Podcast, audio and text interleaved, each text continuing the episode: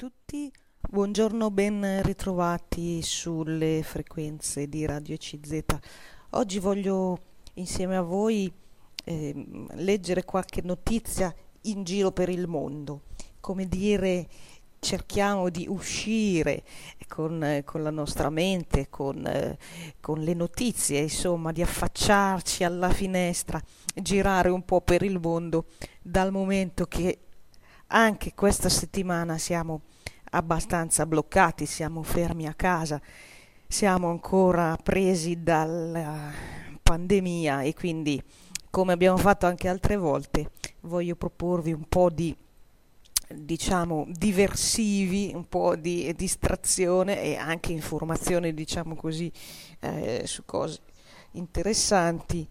Eh, dal punto di vista sotto tanti punti di vista, sotto diversi aspetti. Il primo che vi propongo riguarda la, uh, la tecnologia, la scienza e, e è stato fatto un esperimento con l'applicazione, adesso vi leggo, di eh, diciamo, un impianto dentro il cervello di un, eh, eh di un, di un animale, insomma, e questo esperimento ha riguardato per il momento un, una scimmia e, e, che però ha mh, aperto anche qui diciamo qualcosa di, che, che fino adesso forse vedevamo nei film, vedevamo nella fantascienza. Vi leggo, un macaco videogioca senza toccare mouse o tastiere usando cioè solo la mente, merito di un impianto neuronale che potrebbe essere usato in futuro anche sulle persone, uomini in carne, ossa e potremmo dire chip. Si tratta di un videogioco piuttosto semplice, una specie di ping pong, si gioca da soli e bisogna rimandare la pallina di qua e di là dello schermo con una eh, barretta. Forse lo ricorderete questi giochi fatti a video dove bisognava utilizzare appunto eh, eh, il, un mouse oppure ehm, la, ehm, la piattaforma per, fisica per il gioco, per direzionare le azioni di gioco. Quello che non è facile invece è giocarci senza toccare nulla di fisico, usando solo il pensiero. C'è riuscito un macaco come? No, nessun miracolo. A questo macaco è stato inserito nel cranio un cosiddetto impianto neuronale.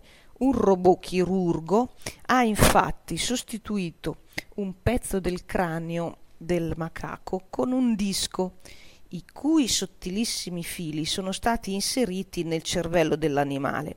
L'esperimento in realtà è già realizzato in passato da altri eh, scienziati con apparecchi diversi, è in corso presso i laboratori di Neuralink, un'azienda californiana fondata da Elon Musk. Si tratta di leggere quindi con l'apparecchio i movimenti che il macaco vorrebbe fare, quindi prima aveva imparato il gioco eh, ed era stato così addestrato con delle ricompense, come per esempio succhi di frutta di cui quell'animale era ghiotto, e poi quel segnale elettrico viene intercettato nel suo cervello, il segnale del cervello prodotto dal cervello del macaco che eh, vorrebbe azionare i movimenti per eh, svolgere il gioco. E questo segnale elettrico viene trasmesso allo schermo. Gli scienziati di Neuralink spiegano i loro obiettivi, prima di tutto quello nobile, intenderebbero restituire alle persone paralizzate una capacità di azione. Questo sarebbe senz'altro una grande, una grande applicazione nel campo medico, sarebbe una frontiera nuova di progresso tecnologico, scrivere con il pensiero, alzare o abbassare una tapparella con il pensiero, regolare il riscaldamento con la mente. Sono quelle piccole grandi cose che facilitano la vita. In futuro potrebbe il discorso allargarsi a molte altre applicazioni. Infatti, scorrendo la lista dei desideri, questa eh, società che sta facendo gli esperimenti nei propri laboratori, questa azienda, eh, si scopre che oltre a restituire la mobilità ai paralizzati, la vista ai ciechi per così dire, eh, l'azienda sogna di scaricare i ricordi e se serve inserirli in un corpo sostitutivo, una specie di memoria esterna, come diremmo oggi, proprio quelle come quelle del computer. Più avanti, prossimamente, si sogna così una specie di immortalità, a quanto pare. Ma di quale genere di persona umana stiamo parlando? Sarebbe possibile vivere sempre, sarebbe possibile conservare, immagazzinare, proprio come fanno i computer sulla memoria esterna, i propri sogni, i propri ricordi. Vivere per sempre potrebbe valere il sacrificio di diventare anche un po' macchine, oltre che persone, e dunque persone non sono in carne ed ossa, ma in carne, ossa e chip. Li avresti sotto i capelli, scrive l'azienda mm, Neuralink, appunto che si occupa di ciò che si desidera eh, attraverso queste installazioni eh, a livello di eh, neuronali, di impianti neuronali, per il momento sperimentati sugli animali, sarebbe una, eh, dice, li avremo sotto i capelli senza neppure accorgercene. Certamente un sogno, certamente un sogno molto lontano, certamente dobbiamo anche molto valutare se è un sogno bello o se diventa un incubo, un sogno inquietante. Ecco, chiudo le virgolette, vi ho scelto questa informazione perché mh, a volte forse non abbiamo notizia di quanto davvero il mondo della tecnologia si stia spingendo oltre eh, nelle ricerche, negli esperimenti e la fantascienza quasi quasi sta diventando realtà. E, mh, mm, è proprio il caso di questo Elon Musk, imprenditore visionario di origini sudafricane che da tempo risiede negli Stati Uniti dove è diventato uno degli uomini più ricchi del mondo grazie al valore che le sue aziende hanno raggiunto in borsa è il fondatore di Tesla con la quale per primo ha puntato su auto completamente elettriche e dopo molte delusioni ora la stagione, il tempo, lo sappiamo, gli sta dando ragione perché l'elettrico nel campo delle automobili è, rappresenta il futuro è l'inventore di SpaceX, un'impresa di viaggi spaziali con cui mira ad arrivare su Marte per ora è riuscito a far partire un razzo e a farlo riatterrare in piedi, cosa già che costituisce un record, e è un imprenditore che lancia altre attività grazie alle quali trasforma in realtà dei progetti di per sé fantascientifici. Ecco quindi tutto un mondo che si apre davanti a noi e che, eh, con il quale avremo a che fare e con il quale eh, sempre di più diciamo, ci si confronterà negli anni che verranno, soprattutto le nuove generazioni. Ecco, vi eh, leggo così notizie in giro per il mondo, questa seconda che vi leggo, eh, penso che la conoscete già, ne avrete sentito parlare dai mm, giornali telegiornali di alcuni giorni fa, è quella mh, mm, in campo archeologico in Egitto, la scoperta in Egitto vicino a Luxor fondata da Amenhotep III, si chiamava il sorgere di Aton. Gli ambienti intatti custodiscono ancora gli oggetti quotidiani. Questa città, diciamo, che è tornata alla luce in Egitto ad opera di eh, appunto mh, gruppi di studiosi, di archeologi sul campo, e che riserva molte sorprese per i professionisti, per gli appassionati.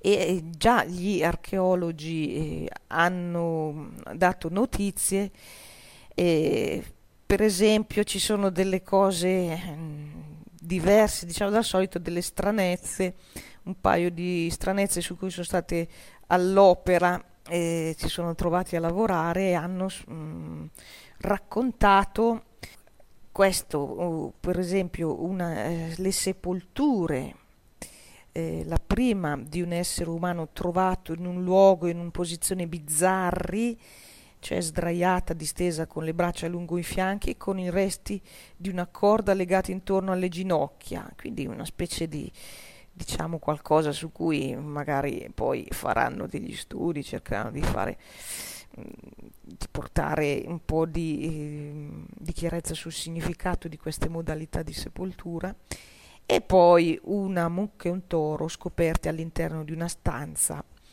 una anche qui sepoltura del tutto inconsueta e si dovrà cercare di scoprire perché gli antichi egizi avevano realizzato una eh, sepoltura con una mucca e un toro all'interno della stanza.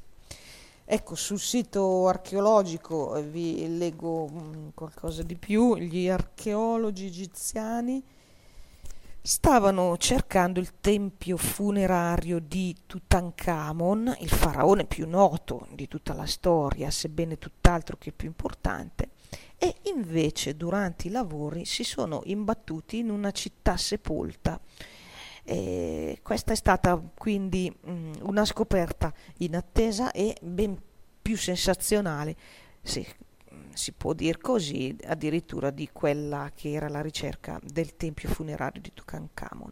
Una città che è stata chiamata eh, la città d'oro, il sorgere di Aton, la città appena tornata alla luce appunto, anche se d'oro non c'è nulla, eh, non è per ora riemerso dalle sabbie del deserto alcun reperto prezioso, ma garantiscono eh, gli archeologi sul posto si arriverà a trovarli, così loro assicurano. Perché questo? Perché gli ambienti che già si intravedono sono intatti, cosa molto interessante per gli studiosi, e soprattutto mai depredati quindi si suppone che là sotto ci siano veramente degli oggetti interessanti.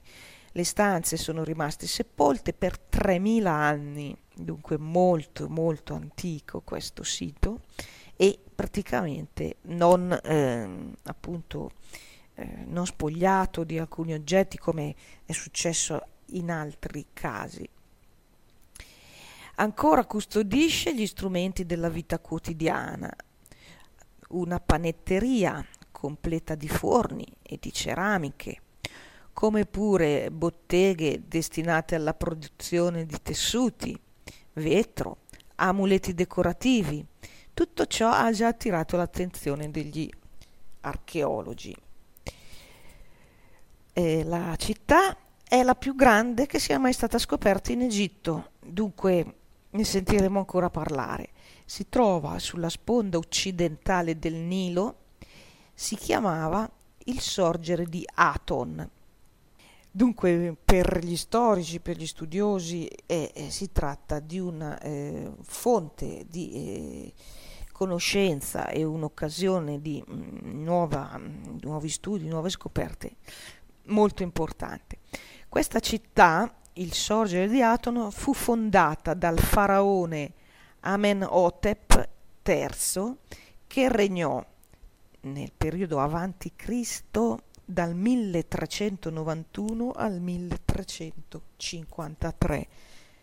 Ecco, ripeto, avanti Cristo. Lo sappiamo che la civiltà egizia risale proprio, diciamo, a tanto lontano, tanto dal, da parlare di 1391-1353 avanti Cristo.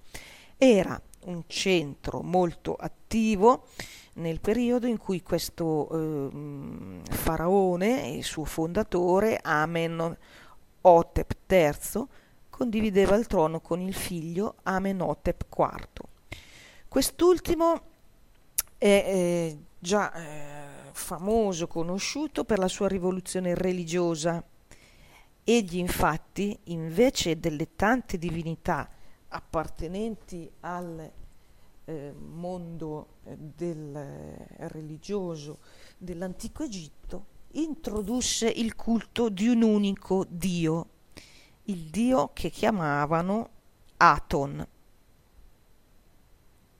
Questa rivoluzione, questa mm, novità in campo religioso portò anche a scambiare il nome in Akhenaton, quindi con, introducendo nel nome del faraone il nome di questo unico dio Aton, e spostando la corte da Tebe, oggi la città Luxor, ad Amarna. Gli, gli, studiosi, gli archeologi sperano di, eh, studiando questo nuovo sito così importante di questa città appena tornata alla luce in Egitto, di eh, capire di più su questo, diciamo così, cambiamento da una religione politeista che caratterizzava la civiltà egizia a una religione, diciamo, col culto a un Dio unico e, e, ehm, e di scoprire anche mm, il perché di queste scelte eh, di questi due faraoni Akhenaton e Nefertiti decisero quel trasferimento eh, di cui eh, in realtà però gli storici hanno tante ipotesi e poche mh, conferme, poche certezze. La, mh, il faraone eh, fondatore di questa città che è stata ritrovata eh, ha una sua eh, diciamo pro, una vera e propria mummia ehm, e, la mummia di Ameno Otep III era tra quelle 22 che alcune settimane fa hanno sfilato in pompa magna attraverso il Cairo dal vecchio museo egizio a quello nuovo proprio in occasione di quella eh, manifestazione che eh, ha visto appunto sfilare eh, alcuni dei tesori del, dell'antico Egitto. Ecco, chiudo anche qui le virgolette, tutto il fascino, diciamo, di queste scoperte che ci portano veramente tantissimo indietro nel tempo, terzo millennio avanti Cristo.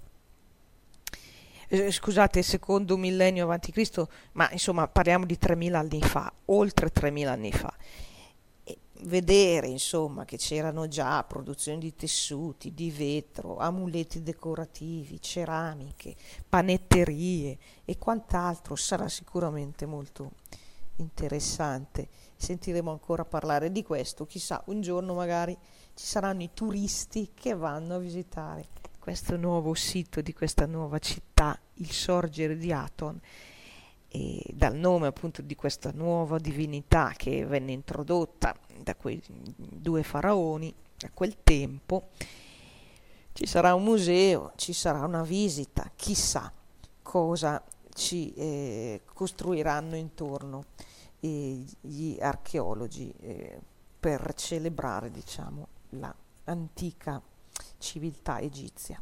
Ecco l'ultima mh, mm, Notizia che vi voglio leggere molto breve, molto semplici, ecco, ma eh, eh, che ci portano in giro per il mondo, come dicevamo, riguarda i comuni eh, in giro per l'Italia, le attività che sono messe in campo, spesso ne sentiamo parlare, per recuperare un po' mh, mm, questi comuni che rischiano poi di essere, rimanere isolati e soprattutto spopolati. Vi leggo tradizioni da adottare e il borgo può sopravvivere. Chiara, a Monte San Pietro, un piccolo borgo sull'Appennino bolognese, cerca di tenere viva la tradizione del grano antico terminillo.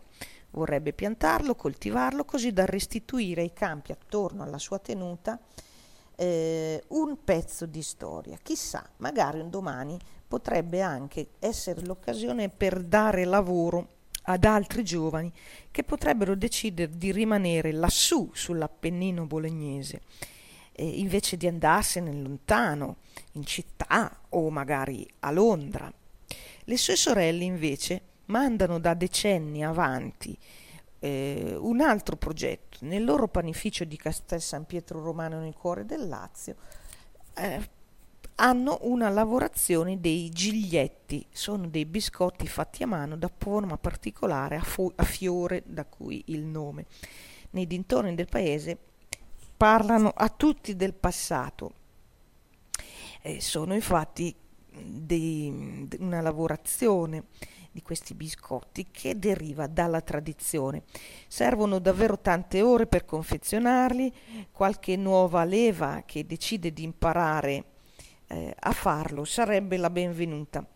Questo quindi un altro progetto. Poi eh, a Menconico, eh, un punto di confine tra le montagne della Lombardia e del Piemonte, Un'altra persona, Biagio, invece ha scoperto una miniera di tartufi neri. Nessuno sapeva che in questa zona se ne potessero trovare così tanti, di così pregiati, ma non è rimasto nessuno che abbia la voglia di valorizzare questo patrimonio del territorio. A volte non basta contattare eh, altre associazioni o il coraggio dei sindaci o di associazioni locali appunto per salvare un borgo dallo spopolamento.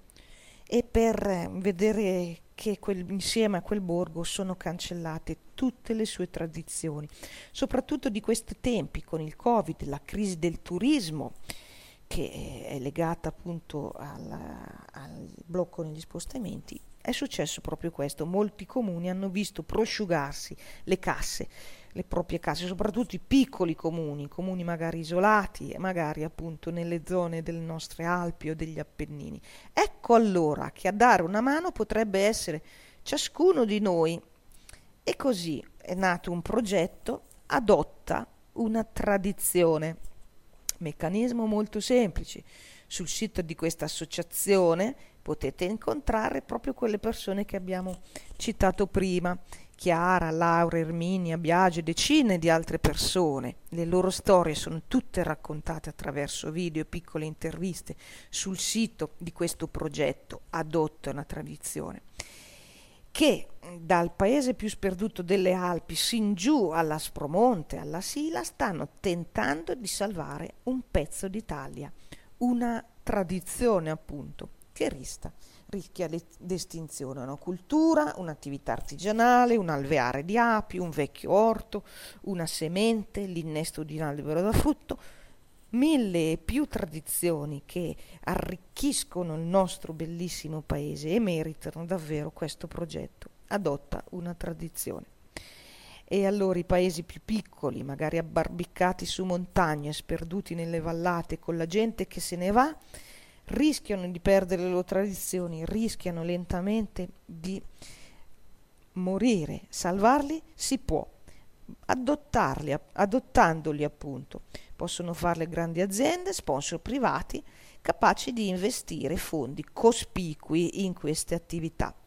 E allora ecco che eh, anche dalle situazioni estreme, dalle situazioni di crisi, da questo tempo del Covid, nascono progetti sul sito eh, quindi eh, ci sono eh, possibilità di ehm, questi eh, adotta eh, una tradizione donando magari anche, e questo lo possono fare le persone comuni, ore lavoro in cambio, in cambio ottenendo il prodotto realizzato grazie al loro contributo. L'obiettivo dei coltivatori eh, di emozioni, così si chiama eh, questa associazione che ha dato luogo a questo progetto, è quello di eh, far nascere dei, eh, delle social farms, delle fattorie sociali, diciamo. A coltivare la tradizione nel nostro paese possono essere, o forse po- dovrebbero essere, tutti, tutti potremmo collaborare. Ecco, chiudo anche qui le virgolette. Termino così brevemente questo viaggio, diciamo, in mezzo alle notizie. Avete sentito prima quel eh, campo, diciamo, di mh, tecnologie, di scienze, ricerche della scienza, in Egitto e infine nei nostri bellissimi borghi che vogliamo far sopravvivere. Vi ringrazio e vi saluto cordialmente.